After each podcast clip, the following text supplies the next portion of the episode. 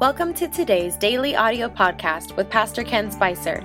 We invite you to search the scriptures daily and allow God's love, grace, and favor to be the hallmarks of your life. Now prepare your hearts to hear a word from God today. Hi, everybody. Welcome to the podcast today. And uh, entering the weekend, we are excited about the, the weekend services that we have planned for you. Uh, thank you for joining me today. Well, we're going to finish chapter 10 of the book of Acts today. And if you'll remember now, Peter is in Caesarea. He's in the home of Cornelius. Cornelius has gathered his family and friends. Uh, they are Gentiles. This is the first instance, um, other than the Samaritans, where, where just full blooded Gentiles, if I could say it that way, because remember, the Samaritans are, are half Jew, half Gentile. And of course, Philip had already been to Samaria, preached the gospel, had a tremendous revival in Acts chapter 8. Um, and, uh, and, you know, you remember all of that. So here now is the first time the Gentiles are being ministered to uh, with the gospel message. And Cornelius had seen a vision of an angel, and he instructed him to go send for Peter, and so forth. Now, Peter showed up after some days of traveling with the, the servants from Cornelius's home. And then he shows up, if you'll remember from yesterday, and he begins to minister the gospel to them. And uh, he's in the middle of his sermon here, and we pick it up in verse 44 today of Acts chapter 10. It says, While Peter was still speaking these words, the Holy Spirit fell upon all those who heard the word. And those of the circumcision who believed were astonished, as many as came with Peter because the gift of the Holy Spirit had been poured out on the Gentiles also, for they heard them speak with tongues and magnify God. And then Peter answered, Can anyone forbid water that these should not be baptized who received the Holy Spirit just as we have? And he commanded them to be baptized in the name of the Lord. And then they asked him to stay a few days. And that rounds out chapter 10. But there's a lot going on here. And so uh, remember, I told you that I was going to come back and sort of point out these instances where people in, in the book of Acts here, and I told you there were five, where they are saved, born again, have received Jesus as Savior, um, and then experience this subsequent work of the Holy Spirit, if you will, this secondary uh, function of the, of the Holy Spirit beyond regeneration. So once we believe, the Holy Spirit changes us on the inside into a new creation. Remember in the beginning, in the in the book of Genesis chapter 1, the Bible says that the Holy Spirit hovered over the face of the deep. And as God spoke, then he did the work of creation. Well, as we believe in our hearts that Jesus is our Lord, then what happens is the Holy Spirit, being the the the, the power of creation, uh, He creates in us a clean heart. He creates in us this new creation and causes us according to 2 corinthians 5.17 to be a new creation. Old things passed away. Behold all things becoming new. So now let's get back to our text here.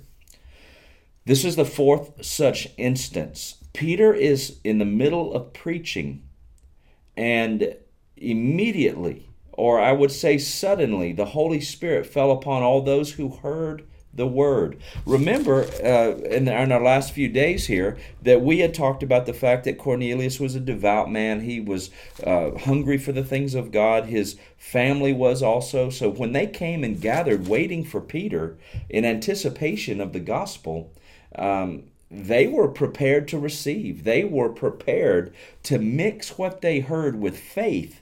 Um, if you'll remember uh, the writing in the New Testament and how uh, the children of Israel didn't mix what they heard with faith, and so it didn't profit them anything, didn't benefit them. But Cornelius's home is different. They're ready to receive. They are. This is what we tell people when you come to church: be ready to receive. Be in the frame of mind to to join in the atmosphere of anointing. So while he was still speaking, the Holy Spirit fell, and those of the circumcision, who are the Jews who came with Peter, they were amazed because they knew the Holy Spirit had been poured out. And verse 46 tells us how they knew. It says, For they heard them speak with tongues and magnify God. They knew the Holy Spirit had been poured out because if you'll remember in Acts chapter 2, when the disciples were in the upper room along with you know many others, because there was 120 of them. Um, they all began to speak with other tongues as the Spirit gave them utterance. So now this is their litmus test, apparently, because this is what confirmed to them that the Holy Spirit had been poured out. And then Peter makes this uh, amazing statement in verse 47 Can anyone forbid water that these should not be baptized who have received the Holy Spirit just as we have?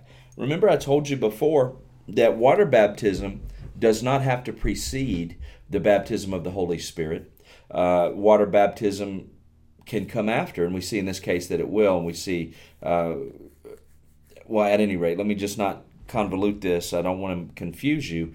But let's just backtrack for a moment. In Acts chapter 2, the disciples who had been born again in the upper room the night Jesus was resurrected in John chapter 20, uh, 40 days later, he commanded them, Jesus commanded them to wait for the promise of the Father, which he des- described and defined as the baptism with the Holy Spirit. And then a few days after that, the Holy Spirit fell, and then they all spoke with tongues. Then we move on to Acts chapter 8. That was Acts chapter 2. We get over to Acts chapter 8. Philip, persecution comes to the church. Philip goes down to Samaria. They all get saved. There's great signs and wonders. And the disciples and the apostles hear about this revival. So Peter and John travel down to Samaria. And there they prayed for the, the um, Samaritans because around verses 12 through 14, it says, For then they laid hands on them because as of yet, the, he, the Holy Spirit, had fallen upon none of them, but they had been baptized in water, so that means they were already born again. So they were born again, and then the Holy Spirit came. Then we see Paul the Apostle, or Saul of Tarsus, Acts chapter 9. He got saved on the road to Damascus. Remember, he said, Who are you, Lord? The Lord said, I'm Jesus whom you're persecuting. He said, What would you have me to do? And so he submitted his life to the Lordship of Jesus on the road to Damascus. He was born again. Then he goes to Damascus. Three days later, Ananias comes in, and Ananias tells him, uh, The Lord Jesus, who appeared to you on the road, has sent me that I may lay hands on you, that you may receive your sight and be baptized in the Holy Spirit. So here we see a salvation experience, and then a few days later, this baptism in the Holy Spirit experience that uh, even John the Baptist called a baptism of the Holy Spirit and fire. And that's so that's now Acts 2, Acts 8, Acts 9. That's three out of five. Here we are at Acts 10. This is four out of five. And here's how it happened with them they heard the word, immediately mixed it with faith. They were born again because they believed. They didn't answer an altar call. We don't know what the process was, but here uh, we don't know what the process was with the others so much. We see it with Paul. The, the Samaritans believed, um, but there's no specificity. But here we see that while Peter was still speaking, they believed apparently because the Holy Spirit fell on them and uh, and that's proof that they were already saved. So here we don't see a matter of days so much as a, a matter of moments, a matter of seconds after they believed, and then the Holy Spirit showed up. Because the moment, remember, they were ready for the gospel. As soon as that word hit their heart, they believed. They were saved in that moment because the requirement for salvation, according to Jesus in John six twenty nine, is to believe. The moment they believed, the Holy Spirit fell. Now watch what uh, the the disciples um, uh, let's see. Da, da, da, oh no, in Paul, uh, I'm sorry, Peter, he says, Can anyone forbid water that these should not be baptized? He's speaking of in water, who have received the Holy Spirit just as we have. Now, think about what he's saying there. This is very powerful. Um, in Acts chapter 2, nobody prayed for the apostles and the disciples. The Holy Spirit fell spontaneously upon them, sovereignly upon them. In Acts chapter 8, then, Peter and John laid hands on the Samaritans in uh, Acts chapter 9, Ananias laid hands on Saul. But here we see again on our fourth encounter with the Holy Spirit that nobody prays for these uh, believers. He just falls spontaneously, falls sovereignly. And here's why. Go back to the to the vision of the sheep being let down from heaven.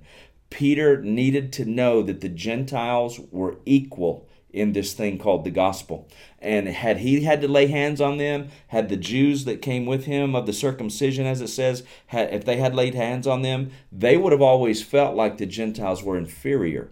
It's the only other instance out of the five where the people aren't having to have hands laid on them for this gift. So I just want you to sort of draw down on that that these Gentiles now are full in with the Jews in this thing called the gospel and the gift of the Holy Spirit. So now they're going to take them out and water baptize them, even though they're already, you know, baptized in the Holy Spirit out of obedience to the word, but also because they're obviously saved. And that's what he's saying. He's going to go ahead and elaborate a little bit more in the next chapter. We'll hit that as we get there. But be encouraged today that the Holy Spirit wants to engage your life. He wants to change your life. He wants to touch your life in a very powerful and meaningful way so that you can minister life to others. Have a great day. Thank you for your time. Have a great weekend. I hope to see you at one of our four services on Sunday. God bless you, and I'll see you back here Monday morning on the podcast. Thank you for listening to today's podcast. We pray you are blessed by God's Word. For more information, visit our website at www.newcreationca.org.